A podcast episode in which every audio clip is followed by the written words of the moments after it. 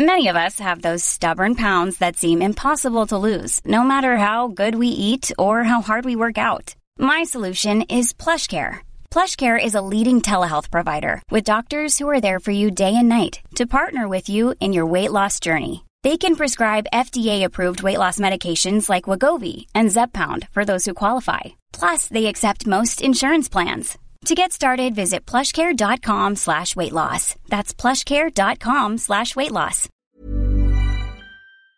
My business used to be weighed down by the complexities of in-person payments. Then, Stripe Tap to Pay on iPhone came along and changed everything. With Stripe, I streamlined my payment process effortlessly. No more juggling different methods. Just a simple tap on my iPhone and transactions are complete. What's truly remarkable is how Stripe caters to all my customers' preferences. Whether they're using cards, Apple Pay, or other digital wallets, Stripe ensures a smooth checkout experience every time. Setting up Stripe was a breeze, taking just minutes to get up and running. From local markets to global retailers, Stripe helped me expand my reach and grow my business with ease. To learn how Tap to Pay on iPhone and Stripe can help grow your revenue and reach, visit stripe.com slash tap iPhone. Coming up on DTNS, Apple proves the first trillion is the hardest. Instagram is helping you get less caught up, and BlackBerry phones get a new lease on life. This is the Daily Tech News for Wednesday, August 19th, 2020, in lovely Cleveland, Ohio. I'm Rich Stroffolino. I'm Scott Johnson in Salt Lake City. And uh, I'm the show's producer, Roger Chang. We were just talking uh, all about comic books, uh, indie labels, Marvel, DC. So if you want to hear about that, you can get the wider conversation on our expanded show, Good Day Internet, by becoming a member at patreon.com slash DTNS. But let's get to the tech news, and let's start with a few tech things you should know. India's Business Standard reports that, according to sources, Apple is planning to produce some of the upcoming iPhone 12 devices locally in India. The devices are expected to be made in Wistron's factory in Bengaluru and available in mid 2021. Very nice. Samsung launched Samsung Pay Card in the UK. It is a MasterCard debit card that consolidates existing bank accounts and cards into a single card and digital wallet. Samsung Pay Card uses the FinTech startup Curve on the back end and gets access to features of the platform, including its Go Back in Time feature, which lets users move transactions from one payment source to another retroactively. Instagram began rolling out the ability to generate QR codes that link to a profile globally. The feature was originally released in Japan last year. The QR codes can be scanned by any supporting third party camera app and will eventually replace the previously used name tag system. Ooh, uh, Google updated its information that will surface on activity cards in its mobile apps. Shopping cards will now show similar products that users have searched for, as well as a relevant review of the product or reviews if you're looking for them. Jobs cards will show new job listings that match previous searches, and receipt cards, or excuse me, and receipt cards were updated to show related receipts to recent searches, as well as surfacing thumbnail images. I, believe that's recipes, Scott. Did I say receipt? Receipts. Although a receipt card sounds like it would be very cool. Oh, I got a really good spaghetti receipt. You should see. Uh, in other news, Lawrence Livermore National Laboratory integrated a wafer scale engine chip from the company's Cerebras systems into its Lassen supercomputer. This chip is composed of 1.2 trillion transistors and uses an entire 12 inch silicon wafer. Usually those are diced up to make a bunch of little chips. For comparison, recent AMD EPYC 2 chips have 32 billion transistors, so slightly smaller. The chips will be used to accelerate AI research at the lab. Mm, wafers. Uh, Lucid Motors announced that its upcoming Lucid Air electric sedan will support fast charging that can add 20 miles of uh, range per minute of charging. That's pretty good. The Air uses a 900 volt charger with a peak charging rate of over 300 kilowatts.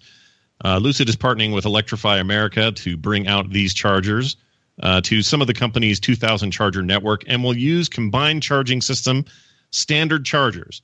Uh, you know, those of you who uh, use these already will know what the heck those are. Lucid also said it's developing a bi-directional home charger for the vehicle, which will allow owners to use the vehicle to power their home. It's an interesting concept. Uh, and in security news, security researchers at Guardicore Labs announced the discovery of what they believe to be previously undiscovered botnet. Dubbed FritzFrog, the botnet uses proprietary code to infect SSH servers with in memory payloads, then gathers multiple infected servers into a peer to peer network. The researchers first spotted the botnet in January and believe it's infected over 500 servers, including US and European universities and a railroad company.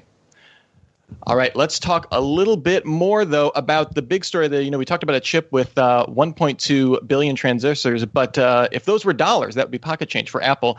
Uh, you know what they say? The first trillion it's the hardest. In August 2018, Apple became the first U.S. company to reach a $1 trillion market cap. Apple stock recently climbed now to $467.77, uh, setting its market cap at $2 billion based on the number of outstanding shares at that price. That's basically what market cap is.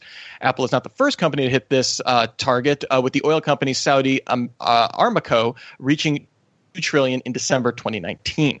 How does that compare to other tech giants you may be asking? Well, Microsoft has a 1.6 trillion dollar market cap. Amazon has a 1.62 uh, 1.652 market cap. Alphabet's at a mere 1.06 trillion and Facebook with a punny 757 billion dollar market cap. Recent surge in the S&P 500 though saw the stock of all of these five companies up 37% since the start of 2020 despite, you know, all of this uh, COVID business, while the rest of that index, the S&P 500, I would assume that's what 495 companies, uh, fell a combined 6%.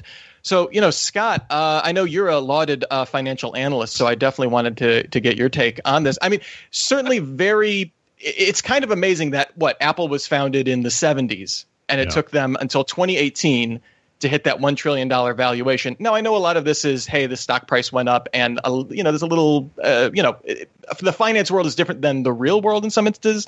But going from adding another trillion dollars in a matter of less than two years is a pretty remarkable feat and says a lot about the transformation that that company is continuing to go on. You know I, I think a lot of that uh, is tied up as oh they have the iPhone and that totally transformed the company. Uh, I think it's still it's still being transformed, you know, kind of in this in this moment. Yeah, it is, and it's weird. I always wondered if, you know, after Steve Jobs passed, if we would truly see what a lot of people predicted, which is uh, a change in the company that would lead to a leveling off or even a downward spin or something that that maybe Tim Cook's style and his method of management and vision wouldn't match that of Steve Jobs, and they wouldn't be able to keep up with that mythos that was the Jobs era.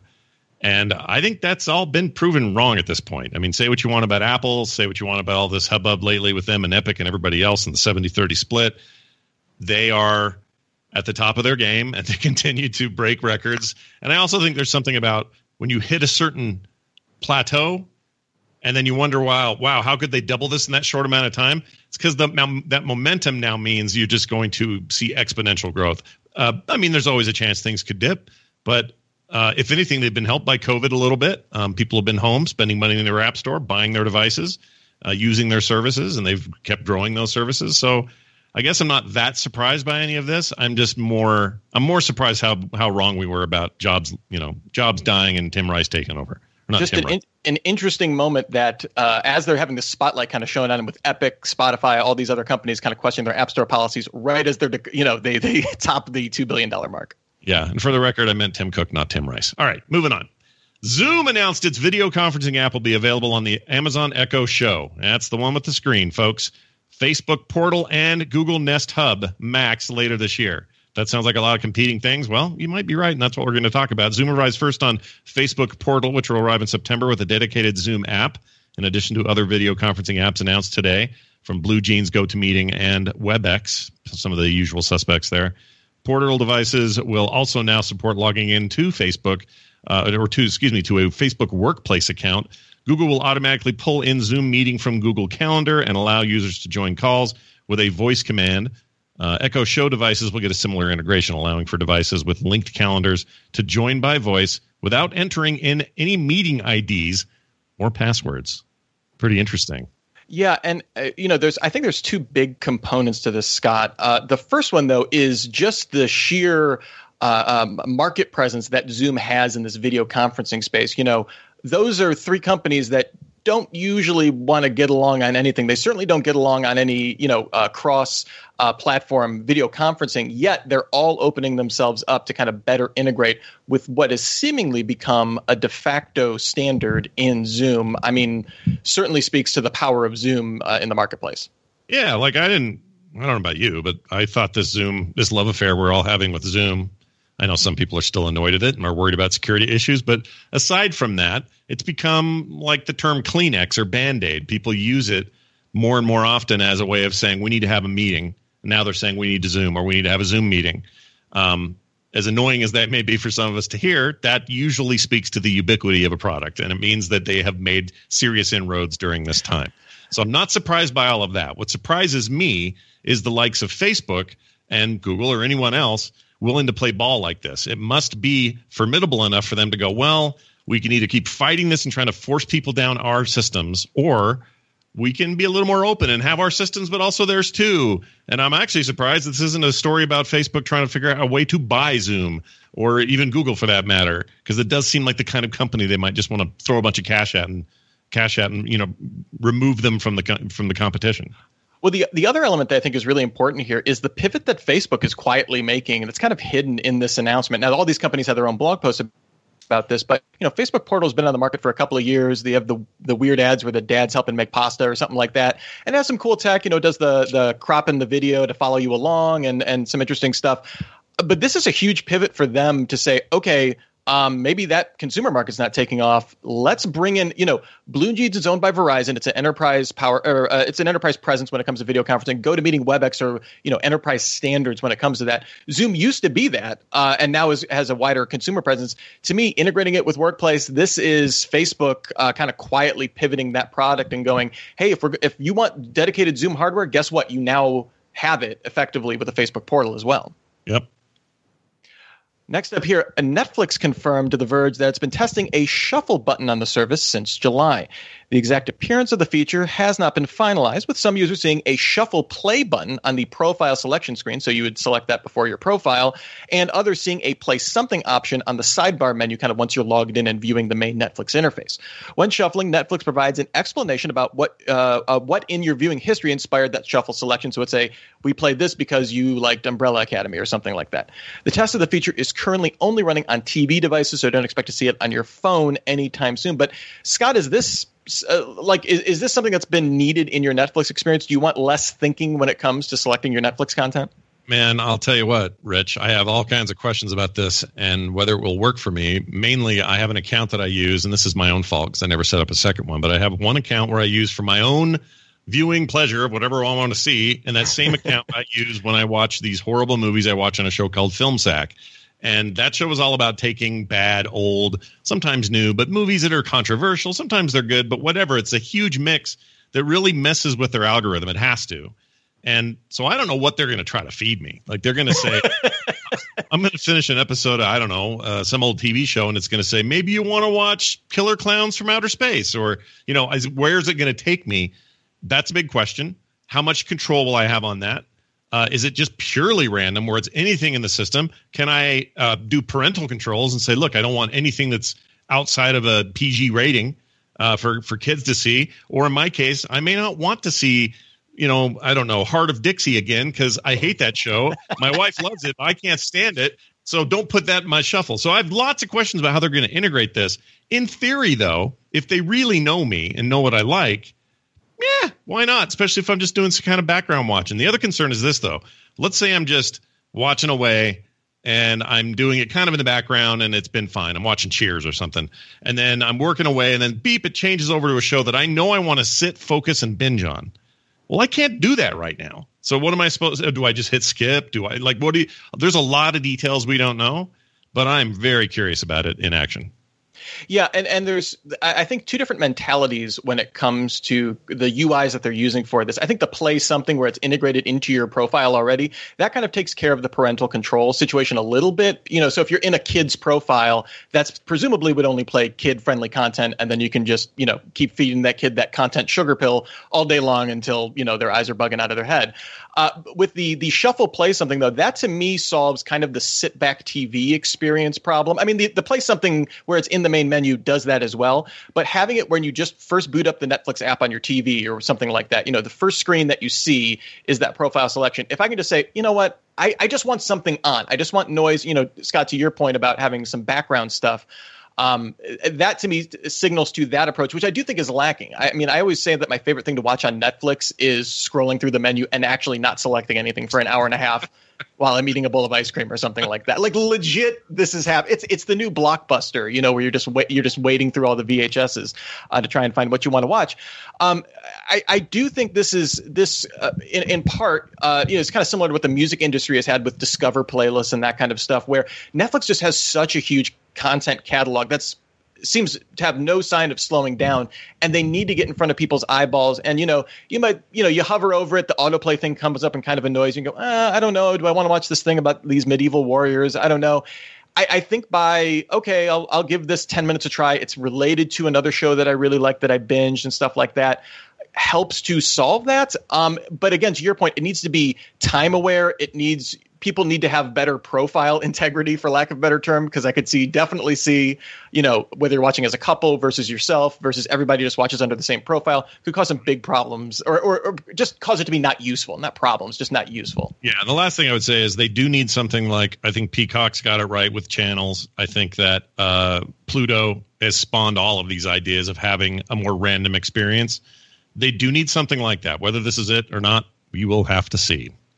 In 2018, Instagram rolled out a caught all up, or so you're caught up, or you're caught all up. No, I'm saying it wrong. You're all caught up is what I'm trying. To. There you go. Scott. Jeez, that all was jumping around. Anyway, uh, this is a little notice that appeared when a user had scrolled through all the new content on their feed. This is news to me. I didn't think you could actually do this, but anyway, that's about to change as Instagram announced it will now start showing suggested posts when a user has scrolled through their content and they want to see something new. And they'll get a mix of new organic posts and ads, of course.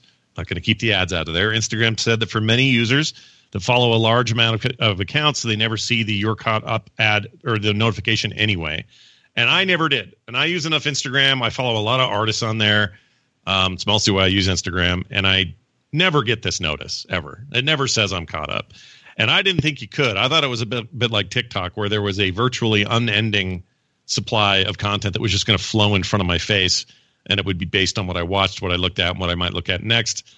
And so uh, just makes zero difference to me. But there's somebody out there who every day dutifully goes through their feed hoping to catch everything. And then when they do, they get this notice. And I guess now we're telling them they got to keep going? I don't know. I don't know if it's they good. Must they must keep going, Scott? Yeah, uh, yeah that I, that's what's interesting to me is yeah. If you follow like a couple hashtags or something like that, odds are you're never. I, I, have never also seen the "you're all caught up" I think I try not to spend too much time on Instagram. I fail at that frequently, and I think things like stories also kind of just kind of give you this constant stream of content that if you follow any number of people, you're kind of never at a loss. What's interesting though is let's think about when they introduced that you're all caught up in 2018 that's when you know google facebook uh, uh, every apple all of them were introducing their own you know kind of digital wellness initiatives trying to you know let you know how much screen time you're sending on stuff uh, you know how much time you're spending in apps that kind of stuff. And there seemed to be this this moment of okay these vi- devices are maybe addictive or uh, can you know people are using them maybe more than they want to. We want to give people control over to not spend so much time in apps and on their devices. And then this is instagram going listen you're at home. You're going to use one of our competitors if you're not using us. So here's some ads and some some new content just in case you ever get to the bottom. Uh, it, it's a weird moment to me to see that rolled back when uh, seemingly everybody was very gung ho about it for not too long ago.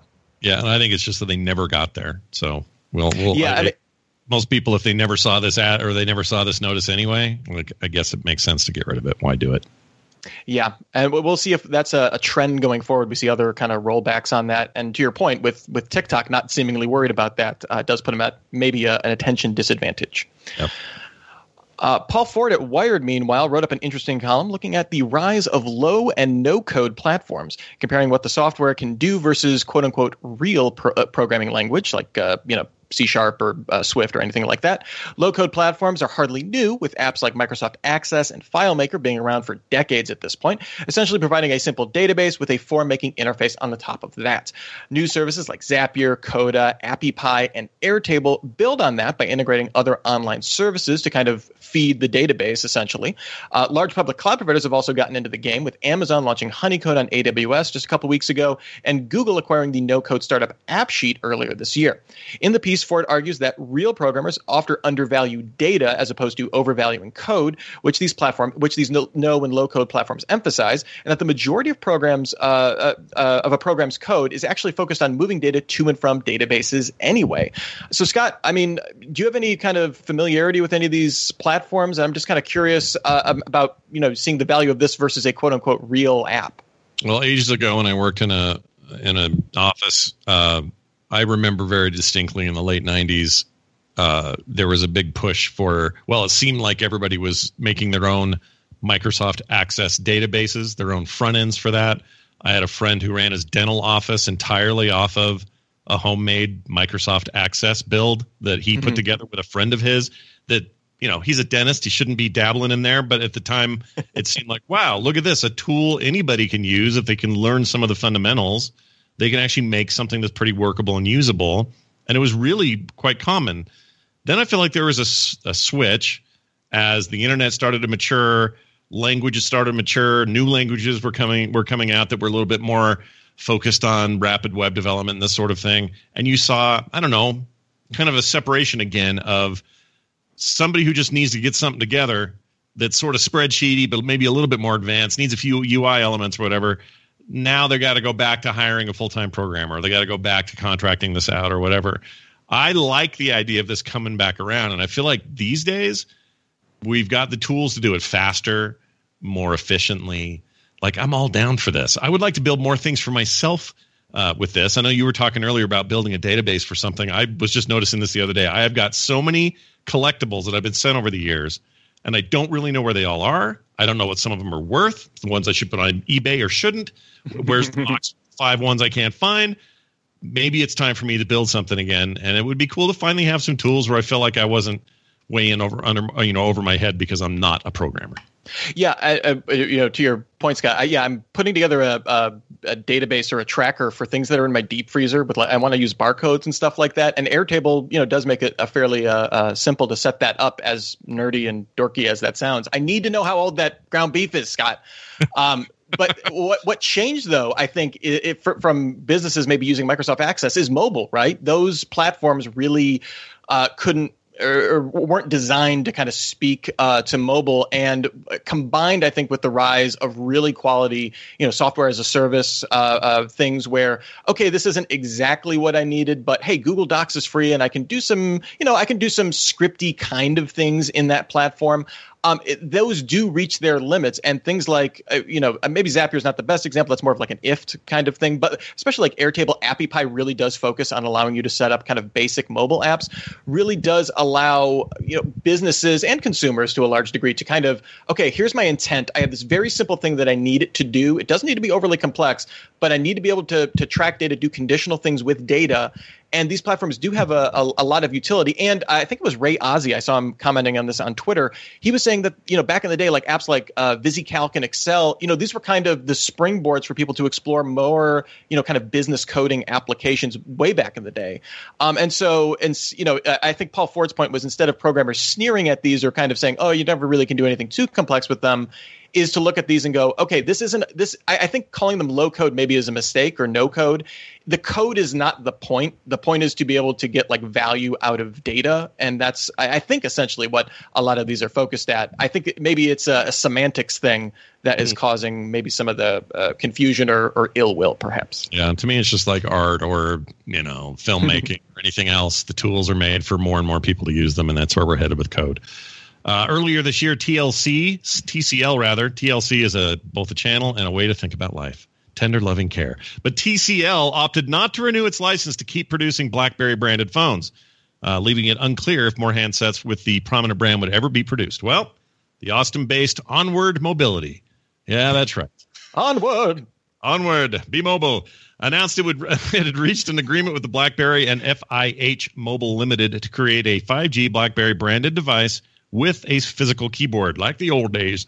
Uh, Mobility plans to target the phone strictly at businesses and enterprise professionals with a specific focus on privacy and security.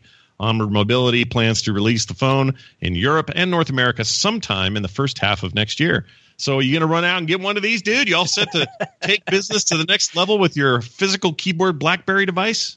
Well, I am set to become an oil and gas executive, Scott. So I will definitely need uh, a, a, secure handset to be able to do that. But like that's the that's the interesting thing to me is like you know onward mobility. We can. I mean, it's an amazing name. First of all, like congrats austin-based onward mobility um, but you know they're they're someone no one has ever heard of but there are a ton of companies like that that make these super specific you know uh, totally locked down devices for oil and gas executives, government officials, uh, you know, anyone that has like highly secure needs that need to also have mobile hardware. There are a lot of companies out there that can do this, and having that BlackBerry brand which has a lot of equity in the business, still has a lot of goodwill somehow, I think, maybe. I don't know. Maybe I'm speaking out of turn in that business market. I think this could maybe still work as a very niche play. I mean, clearly that's why TCL isn't making it. They're making their own branded phones at this point. Um, is they they see their own brand having more uh, uh, uh, cachet with uh, consumers at this point. Um, but you know, I'm I'm intrigued to see what they will do. It's probably not something that will, you know, it, we're not going to see The Verge reviewing the latest BlackBerry phone or anything like that. But you know, uh, good to see the brand. And uh, hey, if you if you need that physical keyboard, there's still a BlackBerry waiting for you. Yeah, the way I'd always look at this is just like look at a company like IBM when personal computers took off and we moved away from mainframe computing to the norm being something on your desktop. They lost out. They got behind, even though they led in the in the mainframe market. They couldn't transition well to this other thing, and software companies started to dominate it. And before you know it, we are where we are today. And you could say the same thing about the phone race. And BlackBerry, like IBM of old, got behind, and there was not a lot they could do. So I think it is a good niche play for this other group to license it and do it if they can find the customers that are really interested in just that, just the benefits of the platform um, I think it's actually harder to argue that these days because you can you can make a pretty strong argument for iPhones and Android based phones and say, look, here are the security, you know, these are the measures that are in place. Plus, plus, these are mainline phones that you can do a lot of other things with, and it's not like you know some weird archaic thing. But if they end up with a BlackBerry, maybe this is the way to solve whatever small niche that is. And when we say small niche, we could it could be a you know multi million dollar company well, and that's enough. It doesn't have to be a, the next trillion dollar leader in the market. It could be a mm-hmm. little guy. And Scott, to your point, IBM still sells billions of dollars of Z15 mainframes every year. So you know, just because it's it's no longer the uh, the new hotness doesn't mean someone can't make a business out of it uh, somewhere. And uh, hey, if you want to get caught up on all of the tech headlines each day in about five minutes, and sometimes hear my voice, you can subscribe to Daily Tech Headlines at dailytechheadlines.com. And of course, you can join in the conversation on Discord which you can join by liking us at Patreon uh, or linking it to a Patreon account at patreon.com slash DTNS. Jewelry isn't a gift you give just once. It's a way to remind your loved one of a beautiful moment every time they see it. Blue Nile can help you find the gift that says how you feel and says it beautifully with expert guidance and a wide assortment of jewelry of the highest quality at the best price. Go to BlueNile.com and experience the convenience of shopping Blue Nile, the original online jeweler since 1999. That's BlueNile.com to find the perfect jewelry gift for any occasion. BlueNile.com. The Claude 3 model family from Anthropic is your one stop shop for enterprise AI. With models at every point on the price performance curve, you no longer have to make trade offs between intelligence, speed, and cost. Claude 3 Opus sets new industry benchmarks for intelligence. Sonnet strikes the perfect balance between skills and speed. And Haiku is the fastest and lowest cost model in the market, perfectly designed for high volume, high speed use cases. Join the thousands of enterprises who trust Anthropic to keep them at the frontier. Visit anthropic.com slash Claude today. My business used to be weighed down by the complexities of in person payments. Then, Stripe Tap to Pay on iPhone came along and changed everything. With Stripe, I streamlined my payment process effortlessly. No more juggling different methods. Just a simple tap on my iPhone, and transactions are complete. What's truly remarkable is how Stripe caters to all my customers' preferences. Whether they're using cards, Apple Pay, or other digital wallets, Stripe ensures a smooth checkout experience every time. Setting up Stripe was a breeze, taking just minutes to get up and running. From local markets to global retailers, Stripe helped me expand my reach and grow my business with ease. To learn how Tap to Pay on iPhone and Stripe can help grow your revenue and reach, visit stripe.com slash tap iPhone. Of course, Scott, it wouldn't be an episode of DTNS without a little mailbag action. And we have a great email from Dwayne who wanted to weigh in on the whole uh, epic Apple battle. It's not an epic battle, it's an epi- epic Apple battle. There we go. uh, so he said, percent is not just to facilitate the specific transaction, but the fee that funds the economy of the App Store. If Apple allowed free apps to be in the App Store and receive all the value of the ecosystem without contribution by allowing in app purchases outside the App Store, it would be a windfall for large developers and shift the cost to smaller developers who can't afford to facilitate their own payment system. Either Apple would have to support the App Store economy as a loss leader, or small developers alone would be paying for the SDK, not wholly covered by the relatively low cost of the developer program fees, the hosting cost of distribution, the App Store editorials, the marketplace ratings, et cetera, et cetera.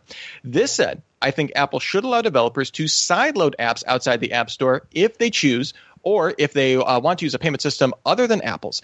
However, these apps shouldn't be listed in the App Store.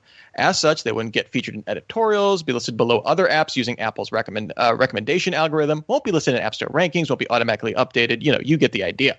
Yes, I know that many developers would then complain that this solution is unfair because of all the value in the App Store. But then, doesn't that prove the Apple's point that the App Store offers value commensurate with the 30% revenue share. I love a good email with commensurate as a, as a sign Yeah. up. Dwayne, uh, I, I think it's an interesting argument. I, I don't think there is a easy answer for Apple here.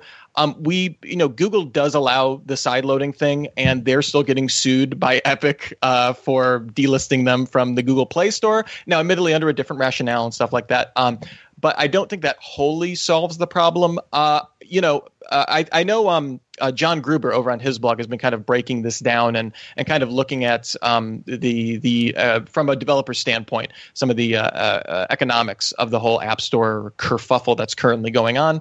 Um, he is a smarter man than I, so if you want to check that out, you can always go over there uh, and check that. But thanks, Dwayne, for sending that email. Good stuff. That's a great email. I just want to say again how great the thinking is here, and I actually kind of agree with what he's saying, and I kind of wish they would do what he says. It's a great idea. Well done. Uh, another thing that's well done is this shout out to our patrons at our master and grandmaster levels, including Philip Shane, Paul Reese, and High Tech Oki. The last thing, of course, Scott, that we need to do is say thank you to you, Scott. You were an amazing uh, co host on this uh, journey across the daily tech news. Um, I knew it would be. But we're still at our destination, and I, I'm, I treasure the journey that we went on together. Where can people find more of your great stuff if they're so inclined? Well, there's a few things going on. Uh, one of them is we're about to launch uh, this hot new season, starting with episode two of Current Geek, which you'll find over at frogpants.com and currentgeek.com. Um, so watch for that. Rich helped us write the thing. Uh, we have a we have an editor, we have me, we have Tom, we have all kinds of rad stuff to show people. So be ready for that. If you already have the feed, you'll just get it. You don't have to do anything special. If you're already subscribed to it on iTunes or wherever you get it, uh, Apple Play, wherever, or Google Play is what I meant. You can get it. It's no problem. All these names today throw me off. Anyway, all of that and more at frogpants.com. Go check it out. And if you're interested in dumb daily musings, you can find me on Twitter at Scott Johnson. And remember, you can always support our show at any level at dailytechnewsshow.com slash Patreon. All right. Our email address is feedback at dailytechnewsshow.com. We're live, of course, Monday through Friday at 4.30 p.m. Eastern, 2030 UTC, which is how I keep track of it. Find out more at dailytechnewsshow.com slash live. And remember, tune in tomorrow. We're going to have Justin Robert Young on the show. Good times will be had by all. Until then, remember, everybody, have a super sparkly day. This show is part of the Frog Pants Network. Frog Pants Network. Get more shows like this at frogpants.com. Diamond Club hopes you have enjoyed this program.